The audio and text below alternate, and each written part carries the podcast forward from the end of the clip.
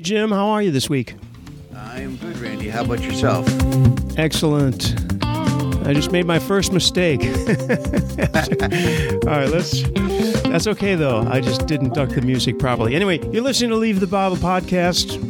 I'd like to say that we're on every week, but it's far from being the truth because we are rarely on every week. But here we are this week when we have a lot of little news and uh, items to talk about. Anything on the personal level of last week before we get into some of the more abstract stuff, Jim? Anything happened to you interesting last week? Uh, I don't know about interesting. I mean, I, I, I spent the week fighting with people about Ebola in America, and that's a good and, start. Let's yeah, do. Let's go with know, that. Going, going to the movies and things like that. No, nothing drastic. The, the, the fighting about Ebola was definitely the the highlight of my week, though. let's hear about well, what kind of fighting? I mean, we all know well, that it's been over Americans overexposed. Point. I mean, you haven't been that far removed from living in America to not understand Americans and fear. We love fear. We love being scared. Uh, it's not just going to the movies and you having the bejesus scared out us. We love sitting around and being chicken littles. I mean, I, I never, I mean, I'm almost 53, and I think it's finally really dawned on me that we as Americans love being scared. Yeah. We like, we like fear. We like having people in positions above us instill fear in us. We like being scared by the media. We like not thinking. We like letting other people decide things for us. We like people, other people, to put thoughts into our head. And I, I think that it really, a lifetime of experiences has finally culminated into that way of thinking by me of realizing that by and large, while being good people, Americans are a pretty chicken shit mentality when, it, when, it, when it comes to things like the Ebola scare, which as I fought with somebody again yesterday on Twitter because I'm just that kind of an idiot. The next American that dies of Ebola will be the first American that dies of Ebola. The one person that died in Dallas was an African who came here already sick and died a week, a week or two later. Not one American, including the healthcare workers in Africa that contracted Ebola over there and were airlifted over here, not one American has died of Ebola. Yeah, but you're and talking, that, you're speaking uh, reasonably, uh, reasoning rather than watching the news loops and what the well, that's media want to put point, out. I'm no longer watching the news loops. I still read. I still read online. Um, you know different stories and i'm keeping up to date on all the medical information that's going out and now this whole new thing with uh, governor cuomo and governor christie and their mandatory uh, quarantining of healthcare workers which by the way may get lifted today or tomorrow because of the outrage over that nurse who's twice tested negative. She never she never even had a fever. They put a forehead scanner on her at the airport, and because she was upset, her tele her uh, fever elevated quickly, and it was right back to normal before and after that. But Americans love to be afraid. We love to be like, holy shit, what's the next bad thing that's going to happen to us? And I just don't get it. For a land that was started with with hope and promise in many ways and of people coming from other terrible existences and building you know a country that where you know you really can do anything for the most part uh, well the other part of this is also that uh, back in uh, not that many hundreds of years ago, I mean, we needed, we had fear every day for one reason yes. or another. I mean, if you go way back in the caveman days or the tribal day, you know, all of those prehistory, whatever, whatever you want to call that huge time before we actually got any civilization going, you were fearing in fear for your life all day, every day. And you had to listen to that little that little branch crackling in back of you could have been like 20 seconds from the end of your existence. Of course, not that anybody thought of it that way, really, but you had that, that five and that adrenaline. And then, say, in the, I don't know, 1800s, uh, in uh, Europe, there were, you know, speaking of Ebola, you got a disease in those days. I mean, just being born was so traumatic something like 60% of the births were, you know, stillbirths or dead. So there was all of that. And then take it to the Wild West, what's that, about 1860s, 70s, something like that? I mean, you can get shot on the street. There was nothing, of course, of course that hasn't changed, has it? That happens now in America. That hasn't changed, has it? But anyway, the wild whole Wild West and being scared, and if you you know every Western has put that together, where peop, the people in the town lived in fear because you know people were rustling cattle and there was there was gangs and stuff. That actually hasn't changed much. But as you know, we're probably safer today than we've ever been. But that doesn't, for some reason, uh, obviate the need for this fear. And I think you put your finger on it too with the, you know, why is why was Breaking Bad so great other than some of its obvious qualities? There was a lot of fear in Breaking Bad, fear of getting caught, fear of you know being killed by uh, the the drug barons and all of that. Of leaving your family uh, destitute after you passed away. Exactly. fears. I mean, that entire thing was based on how he reacted to his fear. And The Walking Dead, you know, another one of your favorites, The Walking Dead. Okay, isn't that all about the fear and the horrible? The zombies are fear. Um, I was going to say incarcerated, but I meant uh, instantiated. Whatever. Well, actually, in The Walking Dead, it's almost like the living are the incarcerated because they're in hiding all the yeah, time. yeah, yeah. From and it's actually I, I'm I'm going to be watching The Walking Dead today from last night, but that is based on fear. Also, I mean, it, Yeah. it's it's it's and then I'm not just talking about Hollywood fear. I'm talking about real fear. If there is a breakdown in society, what would you do? How far would you be willing to go? And Yeah. I think that for, in the end, probably 99% of the people would do absolutely anything they had to. If suddenly a, a mega pandemic swept the world uh, and, you know, society basically broke down, government and uh, social services all broke down to, to the point where you and yours were kind of left on your own again, like the old days, like you talked about hundreds of years ago what would you do? And I, the answer, I think, to me is clear: is absolutely anything you needed to do. And I think that that's I I wonder, you know what? I want to challenge that. I wonder, not everybody would. A lot of people would. I mean, those you people would be quickly fig- dead. Well, figuratively speaking, when you say what would you do, yeah, anything. I mean, it certainly excuses any behavior in all of these uh, fictional things, and um, possibly even in life with revolutions and you know Does after. it the- excuse it, or does it address what's really inside of us? well, but what I was going to say is that I think a lot of people would just be swept away and not do anything. I mean, I, I think that there's there is that, and I don't know which side. I'm not saying I would be Mister, you know, rise up and. But but I mean your premise is right. You would do anything, and and I guess if that's what that's about, and that's kind of what Breaking Bad was about too, in a certain sense, right? Right. Uh, that he, you know, what he had to do to handle that, and if there would have been Obamacare, the series never would have had to happen, right? Well, and that, that was always a running joke, joke. later on that if there if there had been Obamacare earlier, or if Walt, if the whites had lived in Montreal Right. instead of Albuquerque, there would have been no premise to the show at all. But uh, you know, fear is a fear is a good motivating factor sometimes in life. But fear can also trap you and just envelop you and keep you in circumstances that are so harmful to yourself. I speak from personal experience on that but I, I but on a broader sense, and that's what this whole, if, if anything, with this whole Ebola thing, it's yet again watching reactions from ordinary Americans who are probably quite reasonable in most areas of their lives.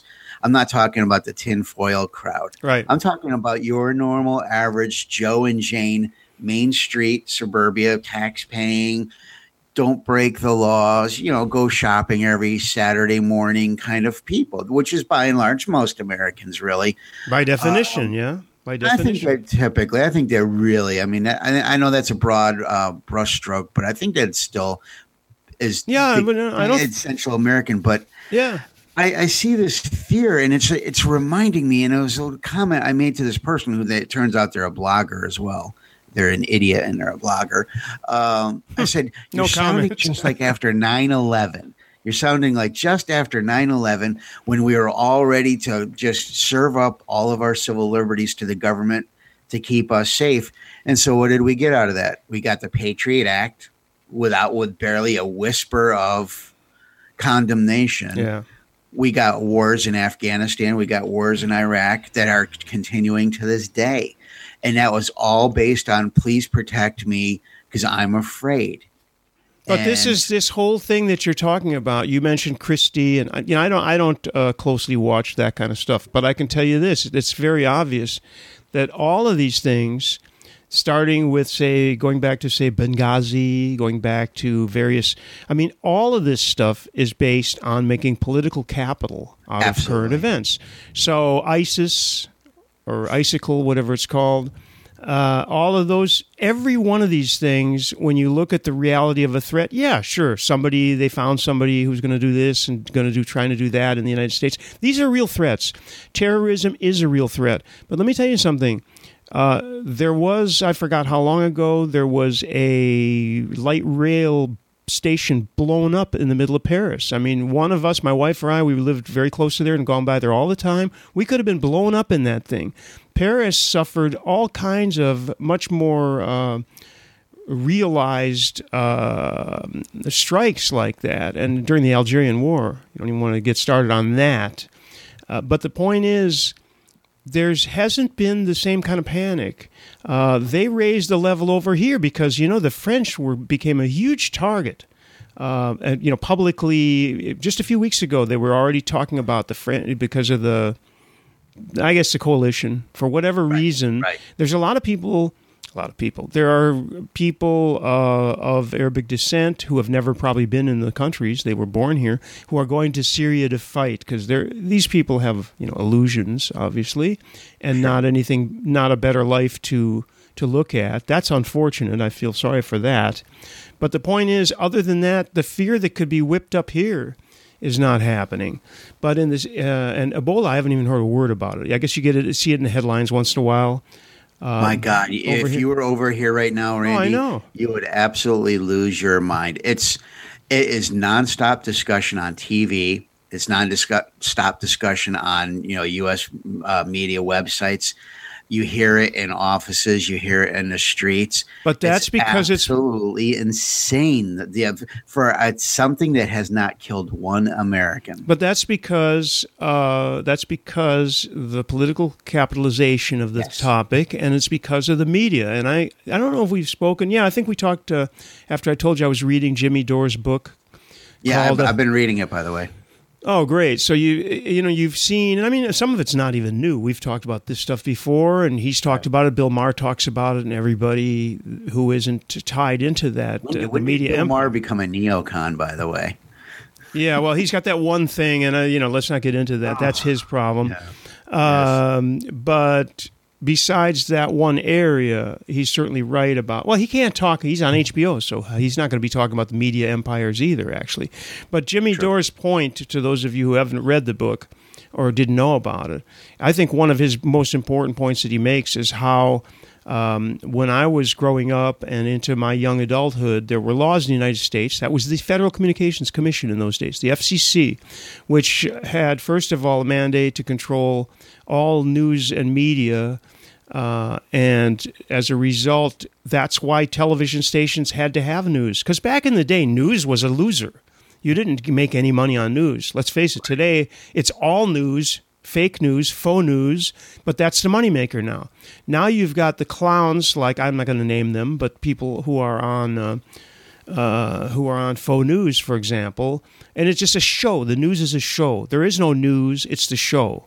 Right. But but the point is that uh, that Dore makes in his book is that uh, back in the day there was a law, and you one company couldn't own one corporation like News Corp couldn't own all of the media's. They, in fact, I believe the literal law was if you owned a newspaper, you could not own radio stations or TV Right. stations. If you owned a TV station, you couldn't own newspapers, etc. same So markets. so somehow people had at least the potential of getting different news. And what happened? They that law was uh, struck down or didn't happen. You know, got rescinded or whatever. And now, as a result, and the, the point that Dore makes is that Cal- a lot of California is liberal, not all, but a lot. And in California, there's still, but basically, the entire news uh, ma- uh, machine is owned by Murdoch and Co. So it's odd that, you know, there are very, very few uh, liberal enclaves. And, you know, I, the other The- point the that he whole- makes. the whole liberal media thing is just Right. such Yeah, fan and it's called as and everybody calls it liberal media. And then you go look at Meet the Press and some of the things he points out. And the other thing that he's big on, and I totally agree with, is is getting money out of politics because money, politics. He he demonstrates uh, pretty clearly to me, and this is not about right and left, by the way. It isn't about liberal or conservative. It's about being disillusioned and thinking that the government is in power when really corporations have almost all of the power. They they own Well, now they have everybody. personhood. The U.S. Supreme Court has given corporations personhood. Yeah. That's just uh, That's by nuts. that by definition should be insanity. it's, it's pretty I mean, crazy. that that to uh, to give personhood to an inanimate object, essentially a corporation, brings money further into politics Yeah, in exactly. a way in a way that you and I, as individual citizens, could never hope to compete against. Even while the, we have limits, we have spending limits that we can donate. But even if you and I, and like a lot of my neighbors, donated to the max to a X candidate or Y candidate, doesn't matter liberal or conservative, we still can't hope to match yeah. what what is the the corporations with their personhood are able to put into these races, which means we don't stand any kind of. If you want to talk about fear as an American, if you want to talk about justified fear, there you go. There is justified fear right there in the complete takeover and abolition of our political system via the corporate state. It has happened. It has happened, and and I don't see it any way of it going back because they have more power, they have more money than you and I and you know thousands of others rising up together could ever hope to come up with. So if you want to talk about legitimate fear, screw Ebola. That's that. I'm sorry, but you know, okay, you know, if two months from now, you know, we're we're you know bringing the dead into trenches and pouring gasoline on them to stop the spread. Okay, then you can say, hey, Jim, you know, you fucked up. You were wrong. but until that time, no, I'm not wrong. You're wrong for letting your fears captivate you so much. And you're talking about it's interesting. You're talking about the whole media aspect. Last week, the horrible events in Canada especially I mean in Montreal first, but specifically in Ottawa at the War Memorial, which is the Canadian version of the Unknown Soldier. As a matter of fact, the Unknown Soldier, uh, that's where they stand right in front of and, and, and next to. And my wife and I, I, I grew up about an hour and a half from Ottawa, and my wife and I go up there quite often, and and uh, you know we love the whole Ottawa area and and and all of that. And it was funny the first time I took my wife up there to the Parliament, and it's not like the White House where there's gates and fences and, and all this obstruction all over the place. It's this big, huge building with a big yard in the front. And you can just walk up onto the onto the grounds, Mhm. and you can literally walk right into the Parliament building and go for tours. I mean, and you don't have to pass through all these uh, protective places. There was one cop sitting in a car that the morning my wife and I went on a morning, I don't know, seven, eight years ago, the first time I took her to Ottawa. And we're we are just kind of like chuckling to ourselves. What's he going to do? He's sitting in the know, in the car. Granted, I'm sure there was invisible people, you know, security wise, that you couldn't possibly see but there still wasn't all that much. We've been to Washington a million times into the White House, and you know that's a fortress. Well, not really after what's happened there the last couple of months, but we went into Parliament and we are walking all through there, and it was just, it was like walking into say your state capitol building. Mhm. Even less so. I mean, I work in a courthouse and I have to go through all sorts sorts of metal detectors every day, several times a day, and, and there's swipe badges and this, that. I tell you what, the courthouse I go to work to and every day had more had more barriers walking into it than the Canadian Parliament building did. That may And- change. And and they oh, I'm sure it probably will. And it was amazing because they had the, the the time we were we were up in the t- very top part of the Parliament, way up high in the tower, out looking out over Ottawa, And there was all of a sudden this huge demonstration started on the front lawn of the parliament with signs and speakers and loudspeakers. It was for Kosovo independence. And this went on for, and there was a few cops around, but it was mm-hmm. orderly and there was a couple hundred people. And I'm taking pictures from way up in the tower. And my wife was just amazed. She's like, and they're allowing this right on the grounds, literally probably a hundred feet from the front doors. Go, can you imagine on the front uh, south lawn of the White House having demonstrations with signs and speakers and loudspeakers literally 50 or 100 feet away from the front doors, the portico uh, doors leading into the White House. Never happened. Well, there it has, and that was always like a source of of of, of happiness to me, seeing that that that society that you know part of part of my upbringing, and seeing that so wide open. And uh, among the horrors of it all last week was the realization that that's probably going to be radically changed now.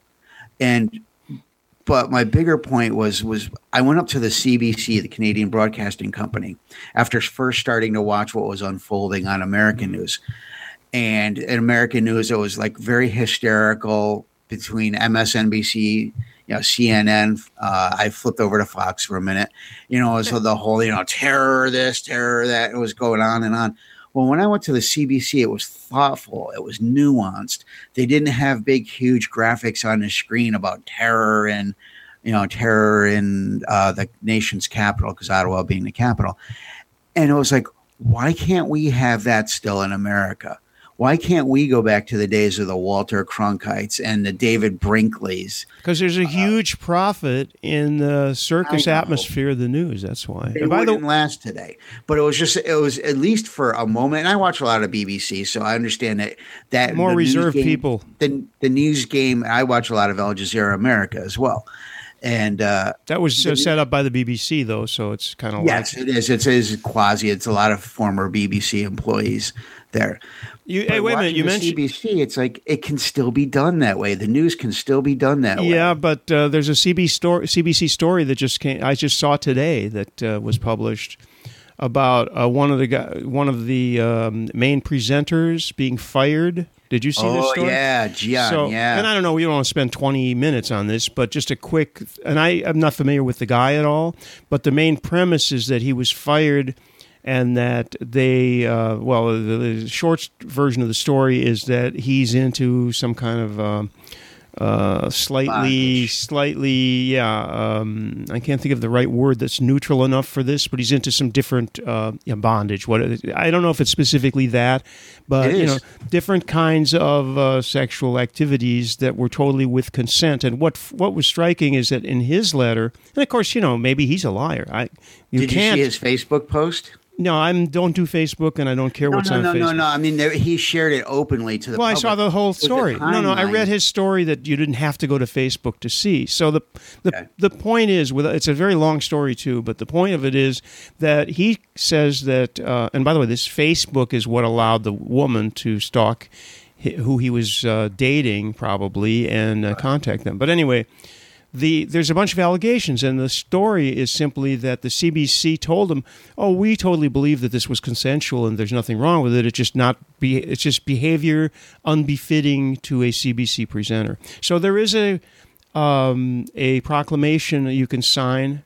Boy, my English is awful today.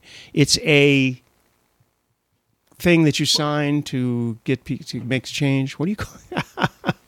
you know um, well, for, what for a partner? No no no no you sign it's all of us should go to the CB, to this site and oh, sign oh, like a petition? Oh thank you. Yeah. that's terrible when you can't think of those simple words.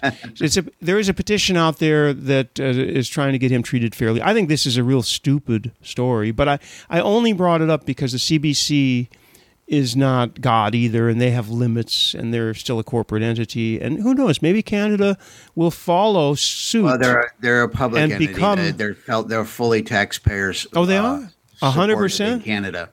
Oh, that's well. Interesting. They, they, they, do have a commercials. I mean, they do sell the commercials, and they do have a commercial oh, entity. So they're that's not correct. They're not one hundred percent, but they are by and large. For the most part, it is It's uh, it's like a commercial version of PBS essentially, Okay, but yeah. they have sports and So it's like the. BBC, which is license fees and It was interesting because he's uh Jian. I forget the how to pronounce his last Uh-huh. name, but his show Q has been popular for years Yeah. on CBC he radio, cre- and he says he created the show apparently. Yes. So, and he you know. started off in the in the in a really interesting indie band, Moxy Früvous, who I used to really like before he did He looks that. young though. Uh, How old is he? Do you know? Forty seven or forty eight. Oh, well, that's young for me. And uh, I mean, yeah, and there was a kind of almost a similar scandal about seven, eight, nine years ago. That's uh she's a, a, a female presenter on CBC for cultural and classical and opera and all that stuff, but she also acts. Mhm. And she was in this little indie movie that was it wasn't an X-rated movie because it was his uh I forget the director's name uh but he's like a very avant-garde director. Well, there was explicit sex within this movie. It was called Shortbus, Mhm. and most of the actors that were in it agreed to have scenes of actual, real, explicit sex. She agreed to it as well. She had right on screen, full intercourse. You could tell. Well, it Links. was as part of the whole movie, and the CBC was going to fire her because she Right. did this, and they in fact did fire her. But what happened was her colleagues uh, stood up for her at the CBC in mass and threatened to walk off their Oh, job. Interesting. And then it became a huge public thing for several days. The CBC backed down from it, uh, reinstated her, and to this day, she's still one of the more uh, popular presenters for CBC. And well, after most she would be popular after that, the entire population saw her having sex on Um, screen. She wasn't but a very good actress, but it was it was a fun scene, I guess. I'm sure. Uh, I'm sure. So it'll be interesting on this, although uh, Jian has also already said he's filing a lawsuit this morning for $50 million against CBC. So we'll see. I mean, thing is, is there's a lot more to come from this. Supposedly, there's other women. There's there's allegations that some of this may not have been consensual. Uh, but then there's you know then there's his very very detailed thing that you know it's that it was all consensual and that this is you know revenge kind of thing Yeah. which we see a lot now especially online with with the internet now and again i don't know if it goes into fear or not you know fear of being left alone or fear of you know having somebody abandon you. Hmm and now you have this marvelous tool of the internet to completely annihilate and trash people. Yep. people lose their jobs now at the f- all you have to do is put one wrong tweet wrong one wrong facebook post Yeah. have one allegation against you and before you know it boom you know you're you know you're richard kimble uh, on the run you know? And and it's it's that's kind of scary i mean that's the kind of fear that i can almost appreciate where one person's word is all it takes now to condemn you that's all it takes Yeah. you know, it's, it's like the modern scarlet letter. All you have to do is have one jilted lover come out and with one allegation, well, they were with them for six months, so it must be true. yeah. And it's like, well, not necessarily. They could have just been a spurned lover pissed off because, you know, they've moved on to other pastures. Who knows?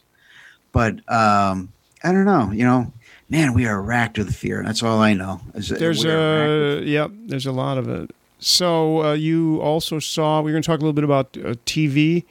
Uh, by the way, um, did you ever watch the show New Amsterdam about the guy who was had eternal life and was a cop in New York? You didn't watch that? No, I saw about it, but no, it never made it onto my programming schedule. And there is a uh, sort of a copycat version that just uh, came out and did a few, uh, I think eight episodes so far, called Forever, which is exactly, almost exactly the same principle. Uh, had a British actor in the lead role, but it had Judd Judd Hirsch is in it, and he's he's good. He's really good, and he does a great job. Anyway, I happen to like these, whether you do or somebody else does or not. But I just wanted to say that as another show that I actually like, my wife likes. We watch it together, and it's canceled.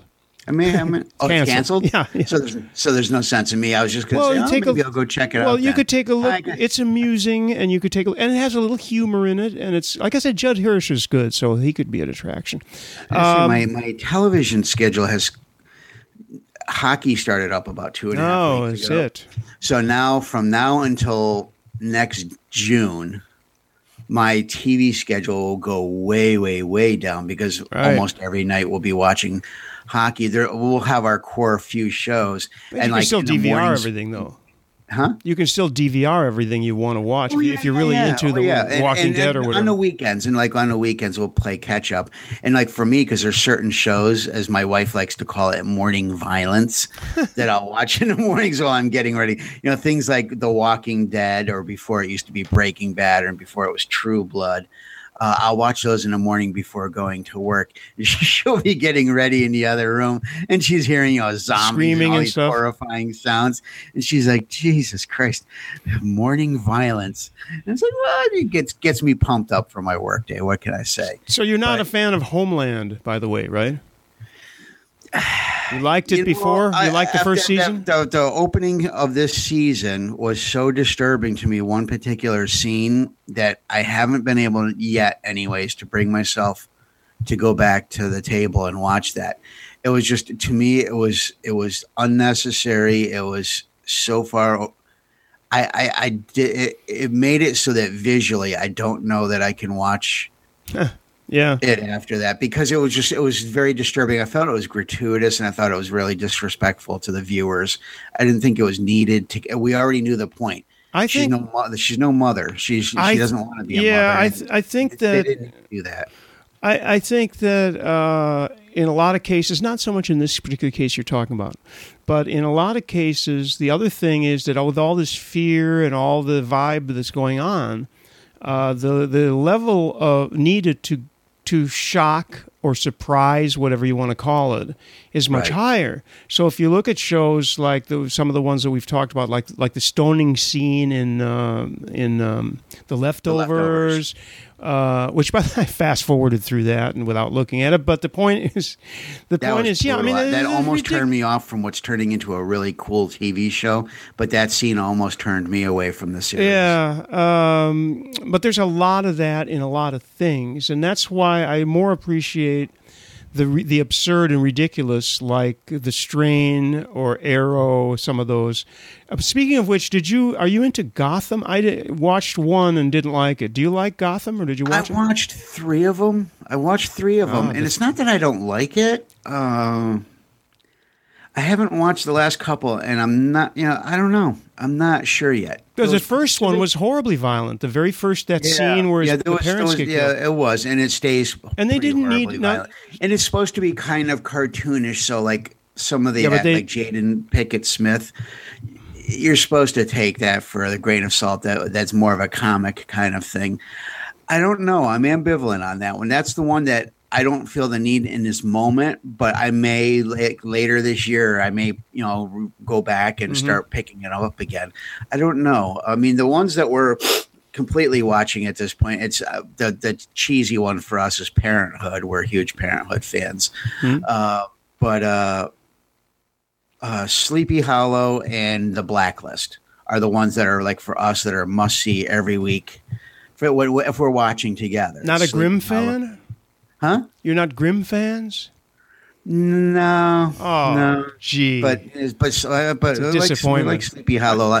the, the Blacklist mainly because of Spader. Spader is um, James Spader is great as Red Reddington in, in Blacklist. The peripheral cast, yeah, they're they're only so so at best. They're not really good actors. I can't stand the woman. That's why I can't stand to watch Oh, it. I know. I don't know well, why. You know what? She's actually better this year than she was last year. And last year, I, we've talked about it before. I couldn't stand her last year. I felt I still don't think that she's a very good actress. I really don't. I think she should do something with the woman from Orange is the New Black, the blonde. They should go Oh. do a they should do a two female cops thing or something together so they could both be horrible and hate hated. Yeah, I, I don't I'm mean, I- though. I'm- I- I- that's mean. The, the rest of the cast is very dispensable, throwaway, forgettable. It and- is and now that you mention matter. it, um, the black guy who's the boss, right? Is he still in there? See, yeah, he's, hobbling now- around right now, like I've- a cane or something. And I've usually liked him in other stuff. He's Yeah. he's Yeah, a better he's- actor. I think maybe the writing sucks for the other characters. Maybe this is the writing is ju- done only It for is. Spader. It Hey, is. Spader's the guy. These guys we're not going to pay him that much. Give him the shorter scenes and the crappy dialogue, and don't worry about it. I, you know, I read uh, last a couple of weeks ago. I read an interesting uh, article, and it had a breakdown on salaries in general in Hollywood for TV shows. Wait, this is And one of it those things actually- that this was one of those things where it's you clicks you clicked a thing that said you won't believe how much money these people think. No, no, no, no. it Sounds was like actually it. very reasoned, very, very Yeah. interesting. And I knew that a lot of them don't make anywhere near as much as you know people assume. I'm not talking about the big stars, the James Spaders. Yes, he's going to make his big dollars. Certain actors on certain shows are going to make their big dollars.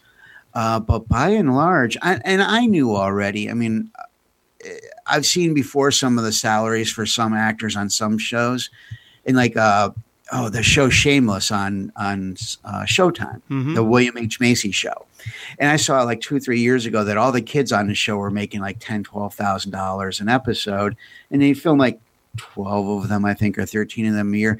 So, I mean, they're making money, but they're not making hand over fist because when you have agents, I mean, you've been in the, in the, the music business when you have agents and you have publicists and you have you know all these other that Hollywood people have, you know, and their talent agencies take a cut and you know hair and makeup and this and all that, and then taxes on top of it, and then if you're living in California, you know the cost of living is sky high.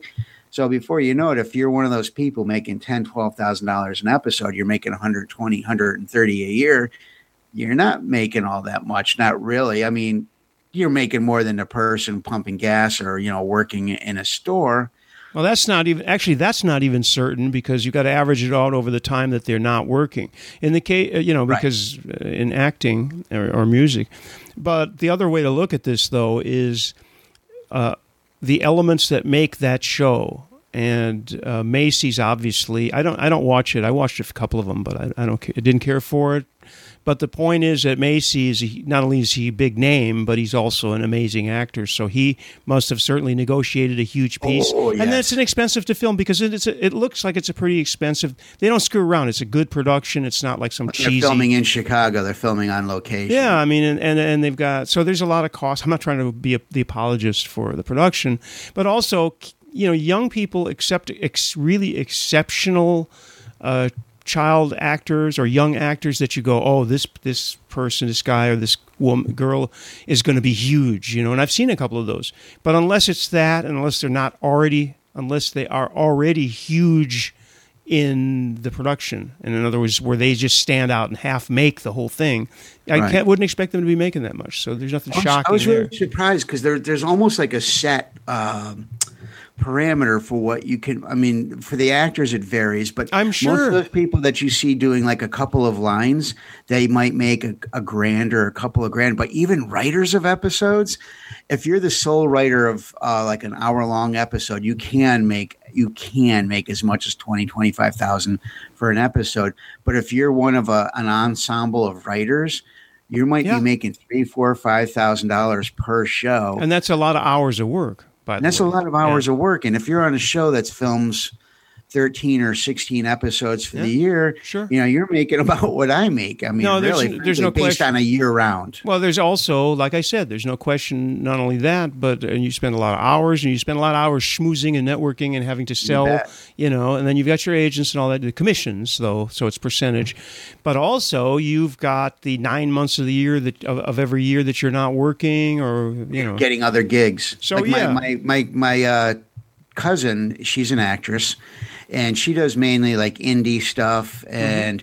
But she's been lately doing a lot of behind the scenes. She's been doing like uh she's been doing acting still, but she also does some producing. She does some writing. She does uh, like on the, the last John Sayles movie, she acted in it, but she also uh, because it's a little indie movie. Mhm. John Sayles does indie stuff. do other stuff. Yeah. She was also like one of the casting directors for it as well. She she has to because she has a regular job on top of it all, but she has to wear many hats because Yeah. that's the way it works now. I remember a couple years ago she uh she had a part in one episode of United States of Tara, and she was all excited because that was her first Prime time. on on a bigger non indie on a bigger you know kind of endeavor. And that she was you know putting it she was taking her paycheck and she was for it and she was gonna you know frame it and all. And we, you know, we were all obviously very proud of her you know because you know she spent years trying to get to there, but mm-hmm. she still has to wear that because they still have to go on call all the time and they have to go to you know, all these auditions.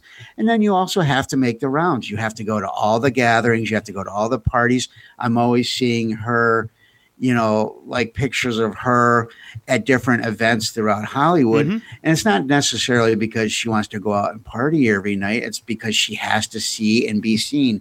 She has to meet and greet.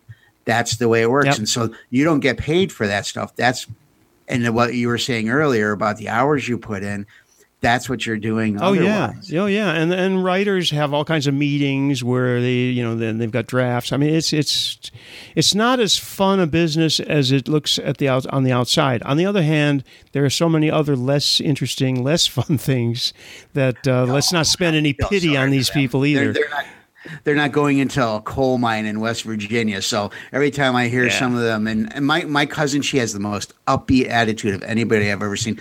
I mean, she just she just takes it all and she just keeps on moving forward. She reminds me of my wife that way of just not let, not letting adversity get her down, and you know she's still swinging away for the fences, which is great. Yeah, I, I published a yeah. That's a that's a great great uh, quality, and I, I, published a little post where I had met a friend of mine. I don't. I'm pretty sure we didn't talk uh, since this happened. Where I met her, and I've, I've known her for many many years, and. Uh, she lives in a neighborhood in Paris where you see these uprisings where they uh, burn cars, and she told me, uh, and I mean, she is not. She's making probably you know minimum wage or something. She's a hard worker, but she's a musician, but she has a job, and you know, so she's not by any means doesn't really have disposable income at all. And uh, she told me a couple of weeks ago when I saw her, she said, "Yeah, I came out one day, my car was burned, and all my stuff was in it too, and that was burned too." Uh. And normally, uh, my point in posting this at all was that a lot of times people will do this and they'll be looking with tears in their eyes and making a whole drama out of it, which it is, by the sure. way.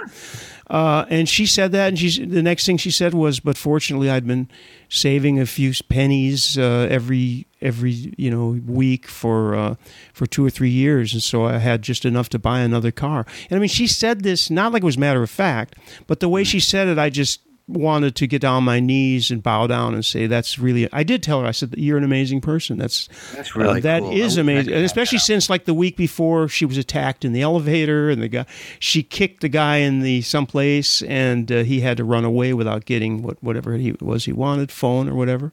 And i know that she was sexually attacked a couple of years ago. And uh, you know the again the main point being that there are so many people out there making a drama out of the fact that somebody yelled at them during the day. Right. Which, I, which I hate, by the way, when people do that to you.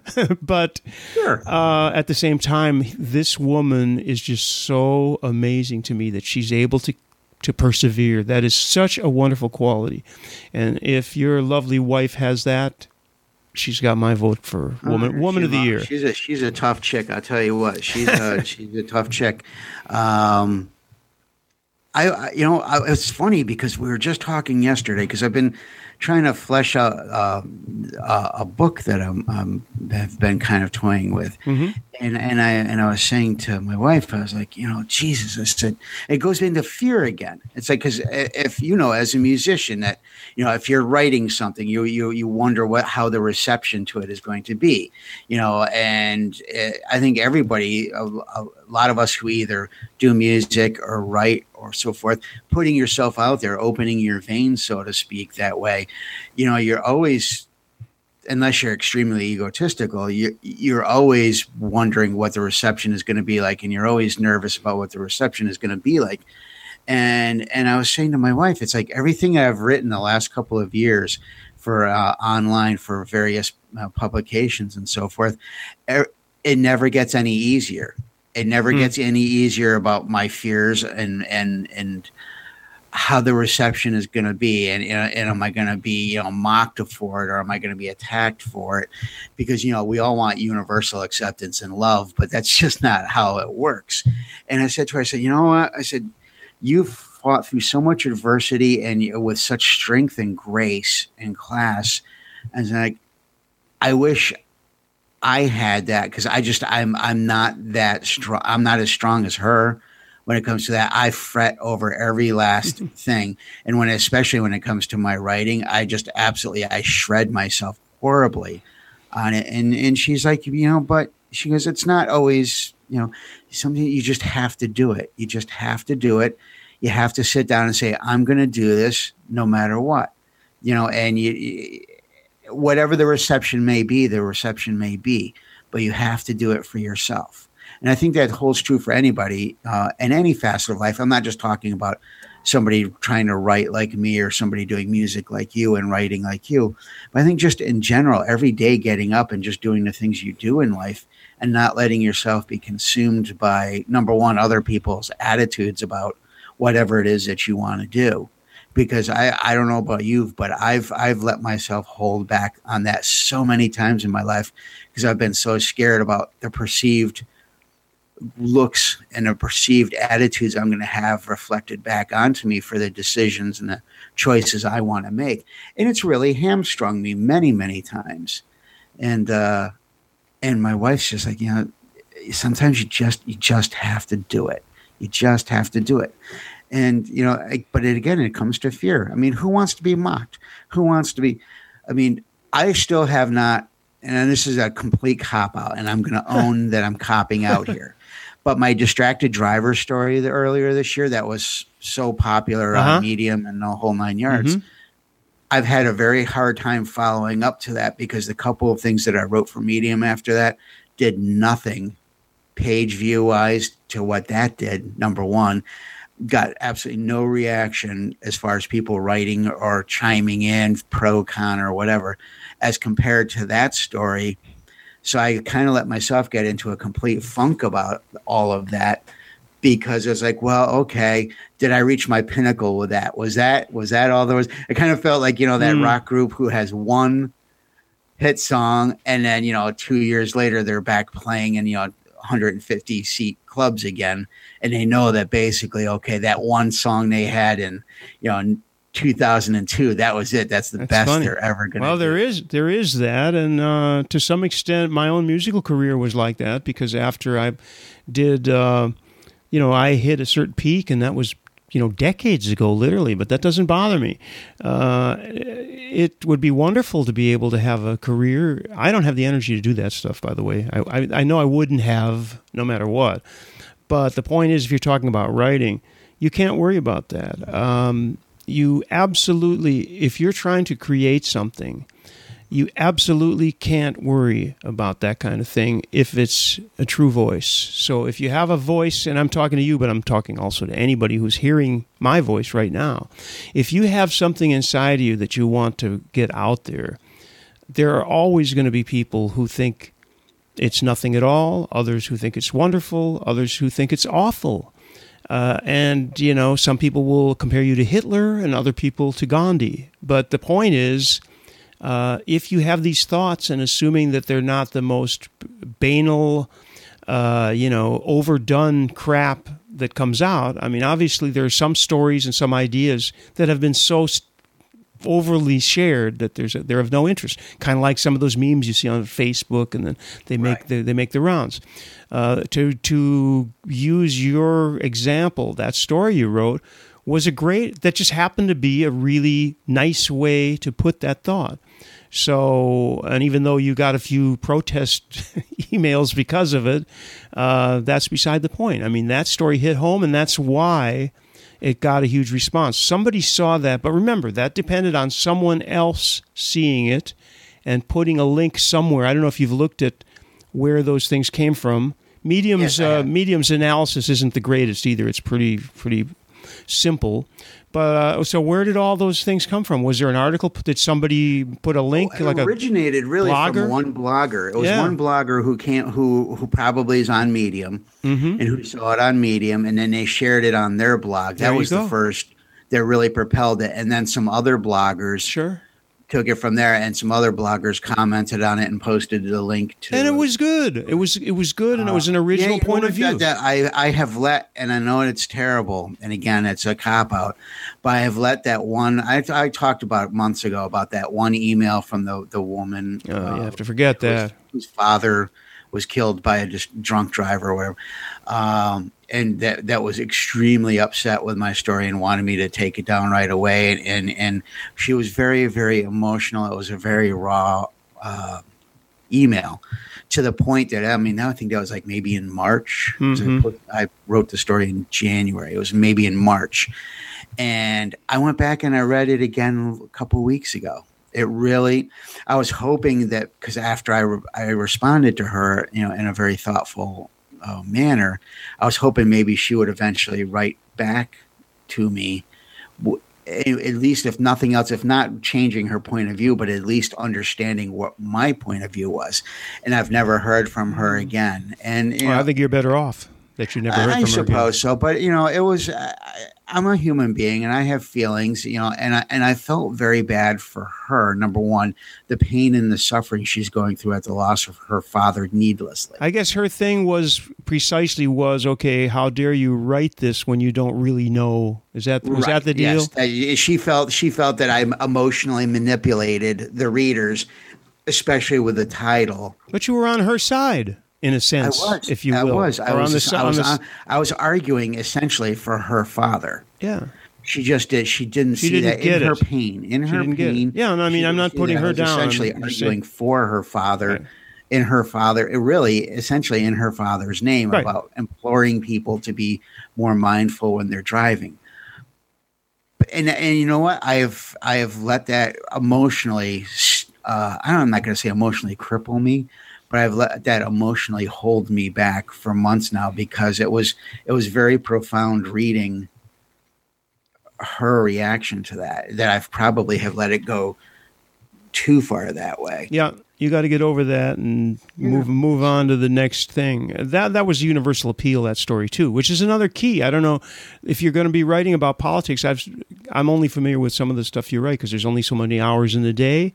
Sure. But some of the things are less. It's just that was an extremely wide uh, field of interest because everybody. I haven't had a car in years, and so I don't drive. I hate driving, and um, we occasionally rent a car maybe once a year. But the point is, I am a pedestrian, and uh, I could just very easily be killed by some of these assholes on the road who go through red lights, or there's a thousand reasons why they're not looking, talking on the phone. The number of opportunities I have, by the way, to take photos of people talking on their phone or texting. I mean, talking like looking at their phone behind the wheel while they're moving. Especially, especially in the city where everybody thinks, well, it wouldn't be a big deal if there was a crash. Well, it would if it was under my head, you know, over my. if it was I me as a in a pedestrian, where I have to cross over a bunch of streets and go through. And you know what? I got to tell you, I, I I don't care if that r- light says red or not, man. Until until I see that that car is completely stopped. yeah, they're out to get you. crossing that crosswalk because there are just too many instances where people are blowing through. You know, oh, it turned yellow. I mean, it went yellow to red They like speed up. seconds earlier. Yeah, they speed up. Yep. And Yeah. the people are drunk. I mean, there's a million, million, million reasons why Mm. you're risking your life out there. Okay, let's do something lighter. Yep, so Uh, we, we- were gonna-. We were going to talk about. Uh, you were going to talk about that movie that you saw, right? Oh, no spoilers, but tell us about what uh, you thought. Well, you know what? I was all excited. Uh, my wife and I have started going back to the movies again in the theaters a little bit. Um, we kind of got out of it for years, but we've we've starting to enjoy it again. So you see the previews for these movies, and you think, okay, this one looks good. This one looks like it sucks. So, and Girl Gone looked really like a. And I've heard about the book for a while now, and uh, it looked very good. You know, the wife vanishes. Does did the husband kill her? You know, they had the idyllic uh, marriage. Well, actually, they didn't. You know, and she had this journal, and it, increasingly, as she's increasingly fearful of her husband, and that her husband may end up killing her, and so she vanishes one day, and you know he's not exactly the most sympathetic character in it, and it turns out he's having an affair with a younger student that he teaches in college, and and things are nowhere near as pristine as they looked on the Mhm. outside for their marriage, and so it becomes uh, you know the investigation. You know, where's her body? Did he do it? And so forth. And then I'm not. This is it's been out for weeks now, so I'm not gonna. It's not spoiling. Mm-hmm. she planned the entire thing. She planned her she planned to frame him for her murder, even though she wasn't really dead. She planned her escape away, and she planned to frame him and send him to jail in the whole nine yards. And, and so it becomes this whole cat and mouse thing. The premise sounded really good, and the first two thirds were pretty decent, were pretty good. Uh, one of the best characters in it, it's Ben Affleck's sister, his twin sister in it. It's Carrie Coons, who is the she was in the leftovers. She's the sister of the Reverend, the one whose family all vanished. The husband and the two children vanished, and she ended up hooking up with the sheriff Right. on the leftovers. Right, right. She, she's great in this. She's probably the best actor in this. Kim Dickens was actually very good as well. hmm Um, so, and so it becomes also it turns into suddenly it turns into to this whole picture of of her diabolical plan, really, basically to screw her husband over. Up to and, and that's interesting, and there was interesting moments here and there, and then the entire last third of the movie completely fell apart from the time it was Hmm. about her coming back because she ended up Neil Patrick Harris was in it, and uh, he was uh, like a psycho nut. and uh, what after what she did with him, she had no choice but to go back. And from there, and and after that, Ben Affleck's character's like basically scared to death of her, realizing that you know she has she can kill, that she has the potential to kill. And so that affects his decisions.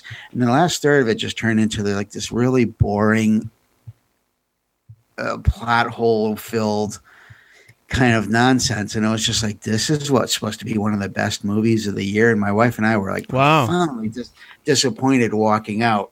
Uh, what started off the first half hour to be really good, next 45 minutes, still pretty damn good. Uh, and then just denigrated from there. We've all had that happen with That's a shame. That's a shame. And, and it was a shame. You know, it was like, okay, you know, sometimes you win, sometimes you lose. It is Right. what it is. So, you know? what was the last good movie that you saw, theater or not? You know, because I never go to the theater, so I couldn't couldn't tell you. But uh, the, Um. just out of curiosity, what was the last movie that you liked? Oh my god, uh, there was a movie. Oh my, I'm now I'm having a brain fart. And let We me think while you, like- while while while you're thinking about this, I'm trying to think because there was a movie that I liked way more than I thought I would, and I can't remember what that was. And since we've had Netflix, which reminds me, I've got to cancel it pretty soon, like today or tomorrow. really. Uh, yeah, because it's just does the catalog sucks over here. They don't have a lot of this. It's not the same at Right, all. I know. I went up to Netflix Very- UK and it was actually very quite different. Yeah, it's very different. They don't even have House of Cards. Uh, they do have Orange Is the New Black, but I've seen all those already. Uh, Right. But I think this may have been a movie that I saw on there, an old movie that uh, surprised me, uh, and I can't remember uh, what it was though. But it was it was not a new movie. You, anything recent that you've seen that you thought was good? You can't Ah, think of man. anything. That's not a good sign. Yeah, I can't off the top of my head. It was something a couple months ago, and I just can't remember now.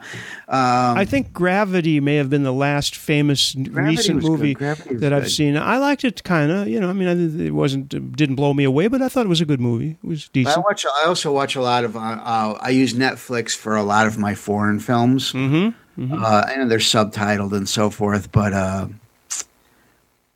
oh my god, now I'm in a total brain fog on that. But yeah, because I mean, for us, it's we, you know the movies, but I would still say we're probably like ninety percent TV at this point, or like a lot of documentaries too. PBS. um uh, there's that new uh, the new series on PBS. Uh, How did we get here?